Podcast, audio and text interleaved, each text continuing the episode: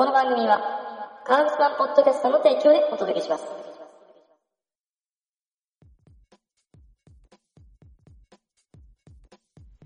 はい、皆さん、こんにちは。こんにちは。えー、第4回目、4回目。後藤ロレンスの週刊ミラクルラジオのお時間がやってまいりました。はい、また、えー今まで皆さん聞いてらっしゃいますか？らっしゃいますか？まだまだ始まったばっかりですけど、ですけど、4回目もこれからもやってください。はい。えー、パーソナリティの後藤ロレンスと、ロレンスと、もぎまです。と、大峰です。です。が3人で、切れた切れた。まあ、あれですけど、あれですけどこんな感じで、えー、毎回お送りさせていただきます。えっ、と、この番組はですね、えー、健康についての話題や、皆様のお悩みにの相談に乗ってみたりとか、まあ、トレーニングやエクササイズの話をてんこ盛りでやっていきたいなと、15分ばかりの番組にしていきたいなとい。つも思っております。で、第4回目、早速、速まあ、お話に入っていきたいと思ってるんですけども、もまあ最近ですね、まあちょっととある方からお話を聞いたんですけども、トランス脂肪酸みたいなさんみたいな話を聞きました？話聞きました。はい。志保さん。そう皆さん知ってますか？トランス脂肪酸。話さん。知ってますよう。ん。あーますよ。まだまだ日本ではトランス脂肪酸って知らない人も多いですし、ガンガンね、食料品にも使ってるんですけども、もまあ栄養とかエ栄養クササイズとか、そっちの方面の、では先進国であるアメリカではね、もうトランス脂肪酸は今使用禁止になってるみたいですよね。なってるぐらいですね。はい。まあそのトランス脂肪酸についてちょっと今日は語ってみたいなと思います。ます。はい。まず、まず、基本的なことを聞いてみたいんですけど聞いて、みたいんですけど、ぜ、あのー、何ですか？何ですか？前置きをなしに、トランス脂肪酸って聞いたら皆さんどんなこと思いつきますか？なんか、全然トランス、トランスあー、トランスなるな。ト。ランス。もぎまちゃんは？え、なんか、聞いたことないんでよくわからないんですけど。そうね、大体わからないですよね。うえん。ー、まあトランス脂肪酸、簡単に説明すると、もともとは植物油なんですよ。ほで、うまあ、ん。人工で作ってるものなんですけども、もともとは植物油で、どういう仲間かっていうと、あの、皆さんオリーブオイルとか、ごま油とか、要は食物性、植物性で作られてる油って見たことありますよね。うん。要は常温で液体なんですよ。なんですよ。で、それに対して動物性の油って、ラードとか、バターとか、常温では固形じゃないですか。はい。うん。まあ、バターとかラード、ちょっと、あのちょっと温度が上がると、もうだいぶトロトロになりますけども、植物性の油に比べるう、と、固形の部分が、固形の部温度分がが高いですよね。はい。うん。ね。うん。そうなんですよ。そうなんです。なのに、なのにマーガリンとか脂肪酸っていうのは固まってるんですよ、常温で。うん。常温で固まってるそうなんですよ。これが不思議なんですけども、あの、カラクリは、その植物性の油を人工的に、要は取り扱いしやすくするために、水素を添加してるんですよね。水素？そう、そうなんですよ。まあ、むうん科学、うん科学の話だとどんどん難しくなっちゃうんですけども、要は人工的に固めちゃおうっていう。ほそうすると取り扱いしやすくなるんですよね。で、うんさらにこう、まあコストパフォーマンスも良くなっちゃう。ああ。うん。要は人工的に使いやすい、安い油をバンバンバンバン作っちゃおうっていう。要は酸化もしにくいわけですからね。植物性の油っていうのは、あの、酸化しやすいんですよ。だからオリーブオイルとかも、ほっとくとどんどん悪くなるんですけども、動物性の油はどっちかっていうと酸化しにくいんですよねうん。飽和脂肪酸のは。うんあの、入る余地がないんで。飽和脂肪酸？はい。飽和脂肪酸と不飽和脂肪酸っていうのがあって、えああ。まあど、あれですよね、こう、化学式があったとすると、不飽和脂肪酸は、あのー例えば、並んでるとするんですよ、あのー物質が。H とか C が、まあはい炭素とかあるんですけども、それがいくつも並んでるんですけども、1個だけ欠けてるんですよ。それが飽和されてない状態、つまり不飽和脂肪酸ですよね。えうん。でも飽和脂肪酸はそれが全部埋まってるんですよ。全部埋まってるんです。安定してるというか、どっちがいいんですかどっちがいい不飽和脂肪酸の方がいい。健。康的には。そうなんですかはい話聞いてると飽和脂肪酸の方がいい気がしますけどね。まだまだまだ続きます。まだそうなんですかはいあそうです酸化っていう意味では、飽和脂肪酸の方が酸化しづらいです。要は安定してるんですよ。安定してる。あのー、要は入る余地がないじゃないですか、酸化する。酸化酸化。ね。酸化。ええ参加しないわけで、安定しやすい。だから。植物性のものを、植物性の油を人工的に酸化しづらくして、取り扱いしやすい。要は保存が効きやすくするんですよ。すぐ酸化しやすくなるものをも人工的に保存しやすい。酸化しにくいものですよね。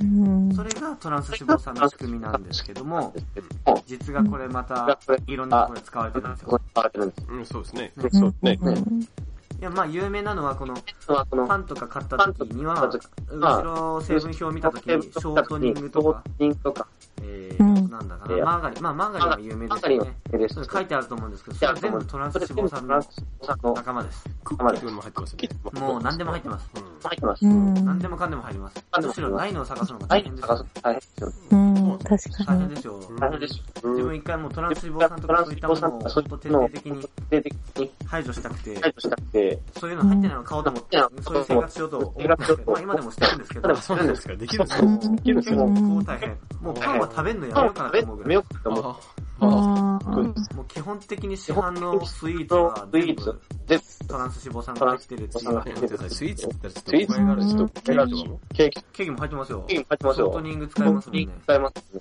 うん。うんうんで、うんちょっとこだわってるところとか、お金をかけてるところは、ショートニングを使わないで、使って、まあ、あえてバターでやってみたり、あとなんだろうな。そこまで自分パティシエじゃないんでわかんないじゃないんでですけど、要は、手間をかけて、コストもかけちゃえば、そういうの使わないでもできるんですけども、やっぱコストを下げて、手間も省きたければ、そういう手っ取り早いの使いたくなるんですよね。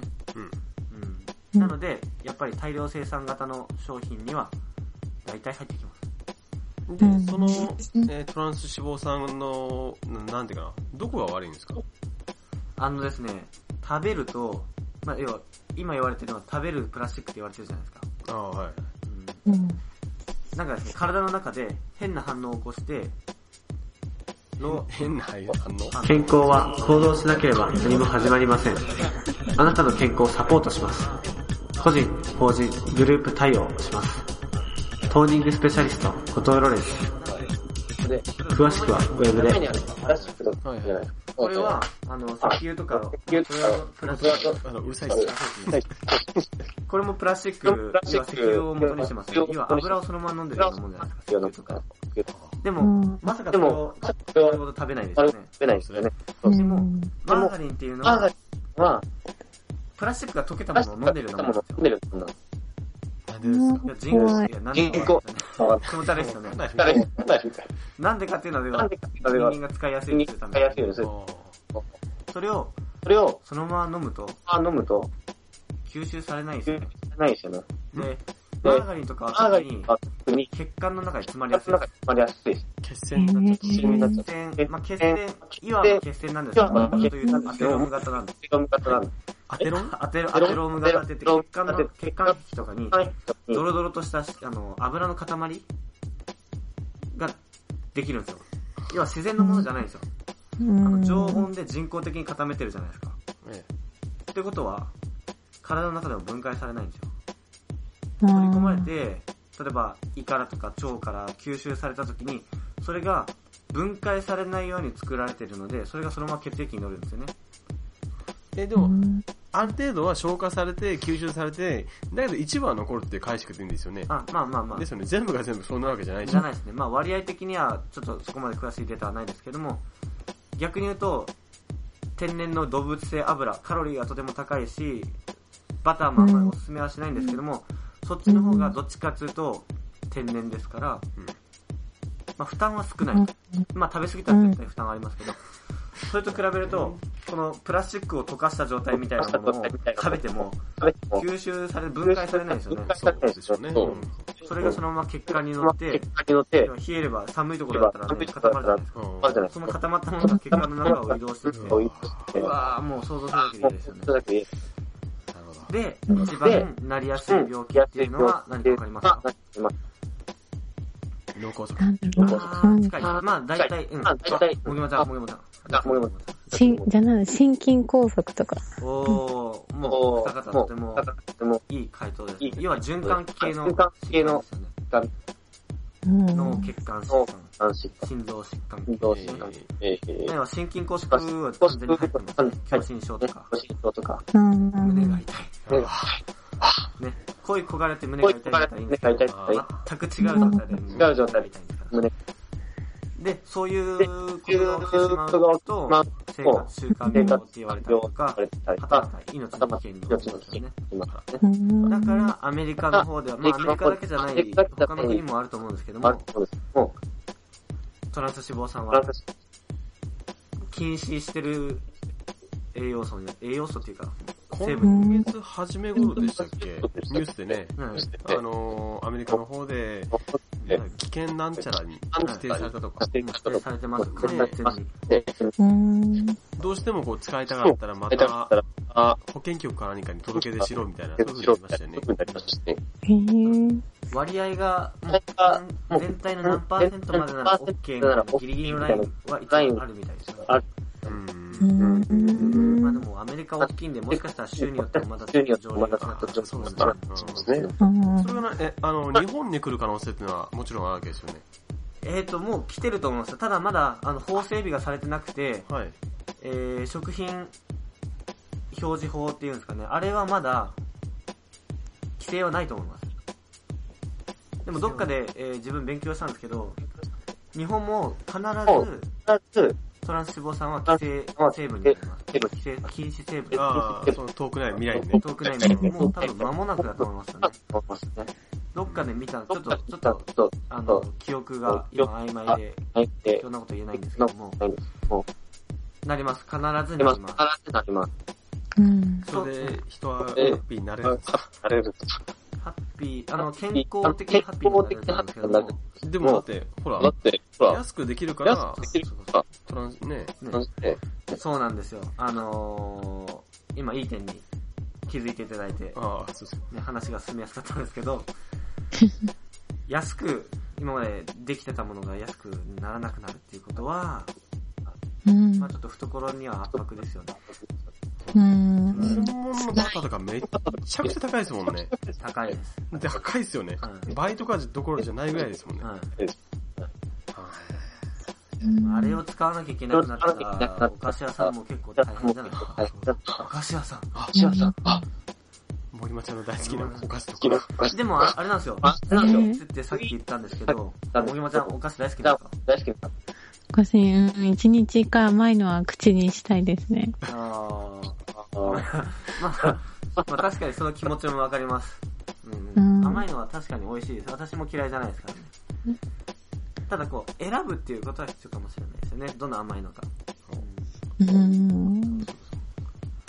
で、あのーそのトランス脂肪酸が多く含まれてるのはどっちかっていうと洋菓子なんですよね。うん。うん。そうなんですよね。だからどっちかっていうだとトランス脂肪酸だけに関して言えば和菓子のは方がいいです。うん。ただ和菓子は和菓、子まはあ、すべて全部そうなんですけども、そうなんです。行もう、いき過ぎはいけないですよね。けないですよ。そうですね。うんうん。和菓子は逆に言うと糖質、逆に糖ああん質、ことかもあん含めてことかも含めっちゃ糖質めっ高いちゃ糖質ですから、高いですから。へえ。洋菓子よりもはるかに高い場合ありますからね。うん。そこの辺は気をつけていった方がいいかなと、まあね、思いますよね。うん。はい。まあだいぶトランス脂肪酸のお話も15分も喋ってしまったんですけども、なんか皆さんの方でちょっとだけ触れて、触れてみたいなっていう健康は勝手ににはやってきません。知識だけ豊富でも健康にはなれません。健康は行動しなければ何も始まりません。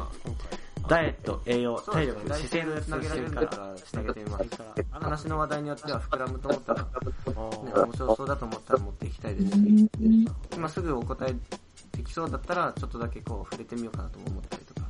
うん。まあ、僕の方があるとしたらですけど、この番組の趣旨にすごくこう反するっつうか、真っ向勝負仕掛けてる気がしますけどはい、なんかね、ウエストが細くなっていくんですよ。誰が？これはちょっと、誰みたいな。で、いや、なんかね、前もね、こう、ね、ジーンズ最近買ったんですよ。2年ぶりぐらいかな。もぎもちゃん笑えてないですよ。で、ベルトこうギュッてやってあのね、前に買った時に、はい。あまりにもベルトが緩すぎて、はい。特注でちょっと穴開けてもらったんですね。特注で、本当に。い。純正で。はい。で、それである程度ぴったしになって、2年ぐらいして、つい最近買ったんですけど、新しいジーンズを。おで、久々にそのベルトを使ったら、えらいブカブカなんですよ。はい。なんじゃこりゃと思って。うん。あと1個分ぐらいは普通に開けられ、だあ1個っつうと大体3センチぐらいかなはい。うん開けられるから、これはどうしようかなとこ。のままで飛ばしましょう。じゃあこれ。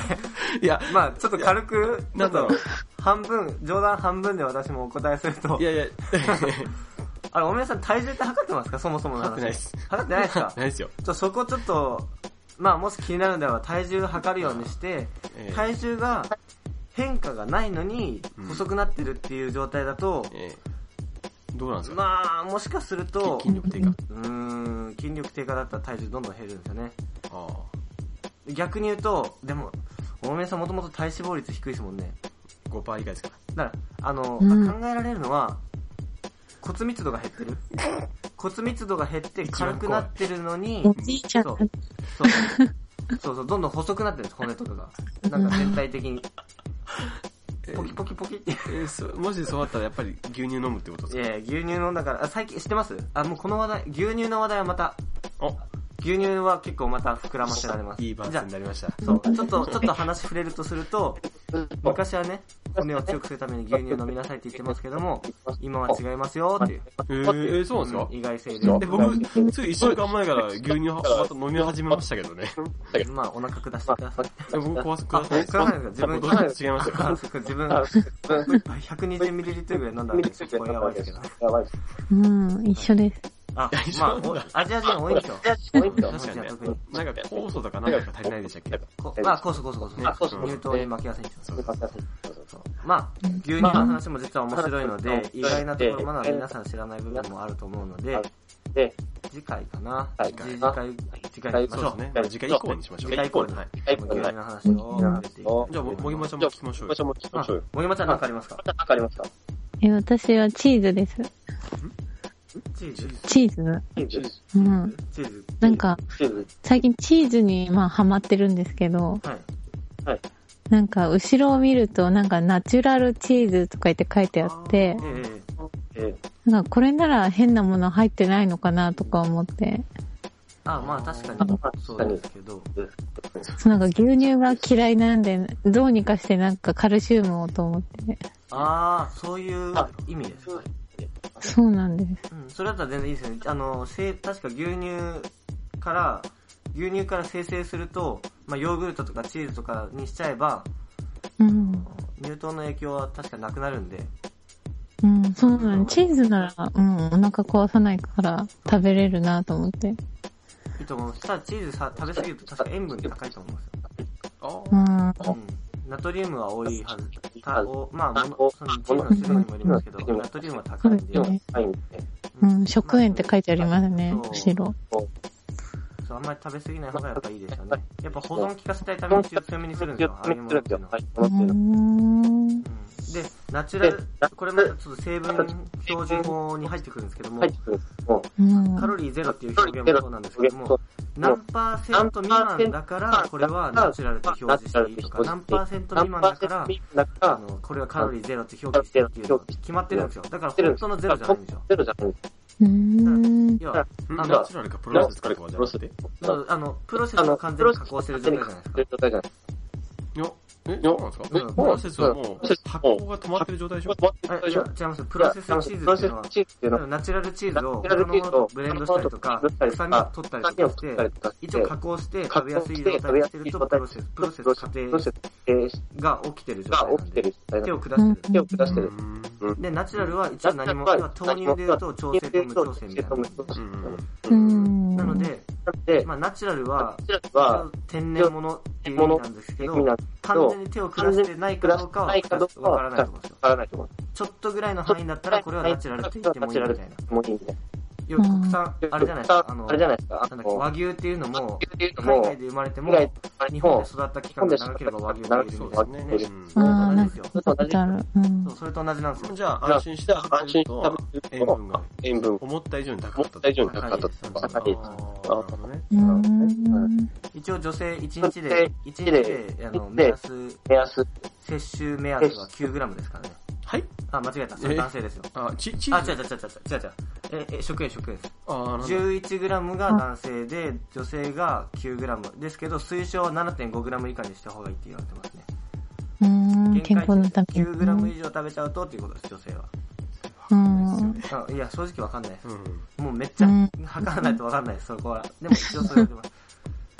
ちなみに、お味噌汁って、あのー、一パック、あの、お味噌汁の一ケースあるじゃないですか。あ、うん一ケースっていうか、あのー、市販である。で、ある。味噌汁。だいたい 500g ぐらいですかね、あれはぐらいですね、あれ。ああれに書いてると、食塩相当量って書いてあるんですよ。それが、相当量それが、食塩相当量今、書いてある、表示されてるものがあって、それが、この例えば 500g につき 11g 食塩が入ってますみたいな。だから考え方によっては、このの、お味噌を全部全部、1回で、一回で、例えば飲んだら 11g 取りましたって手。がましたってことえ、そんなにたくさんな、そんな、そんええ、11g って相当な量なんですね。結構な量ですけども、うん暴飲暴食したら意外にいっちゃうみたいな。あー、ええ、いいんですか？今だってお味噌汁ってあの、こ丸米でも何でもいいですけど、こんな、あるじゃないですか、四角の。はい。あれ結構使いません？人一回食事作るとき。ごそって。うちうんそうですね。ょっといい味出すんだったら。外分ちょいぐらいしかないかな、自分の場合は。要は、1回で、例えば、10回分、えー 11g すると、1回で 1g は使ってるんですよね。うん。で、その量っていうのは、量居は、酒屋とかで例えば飲んでたりすると、飲んだりすると、ガンガン上がりますよね。上がりますよねうん。なるほどね。ポテトチップス大好きなの皆さん。大好きな。ああ、僕は、僕は大丈夫です。ナトリウム見たら面白いですよ。あの、850mg とか書いてたりするんですけども、結構 1g に近いじゃないですか、そうするとうん。なるでもそれ一袋食べたら 1g 摂取みたいな。ほど。なんだろうな。まあ、測ったのにわかんないです。あんまピンとこないですよね。ないですよね。う結構簡単にいくって言われてます。お。漬物とか食べると、例えば東北の人たちとか長野県とか、長野県とか、漬物が多いところはガンガン10時間超えてるみたいな。だからこう、高血圧の人が多かった。じゃあそこら辺の話も、因果、因果関係とかた。ね銀。河とかね。今度じゃあ次回行かせてください。今日話題2つ話しちゃいましたね。20分、25分超えました。これましたね。まあ、まあまあ、いいですよ、まあ。長いロングロング。ロングですね。そうですね。まあ、ということで、そでろ、そろ皆さん、終わりにしても大丈夫ですか？大丈夫ですか？じゃあはい、第4回目、えー、後藤のレースの週刊ミラクルラジオも、ラジオも終わりの時間です。えっ、ー、と、お聞きの皆さん、例えばこの番組について何かご意見や気になるあ、点、えー、えー、ご相談していただきたい内容などございましたら、直接ブログの方などにもですね、えーお問い合わせいただければ、まあ、取り上げてお話しさせていただきます。ます。ってことで、で、今日もこの辺で終了していきたいと思います。ます。皆さんまた聞いてね。では、バイバーイ。あ、はい。さよなら。まあ、こんな感じです。こんな感じです。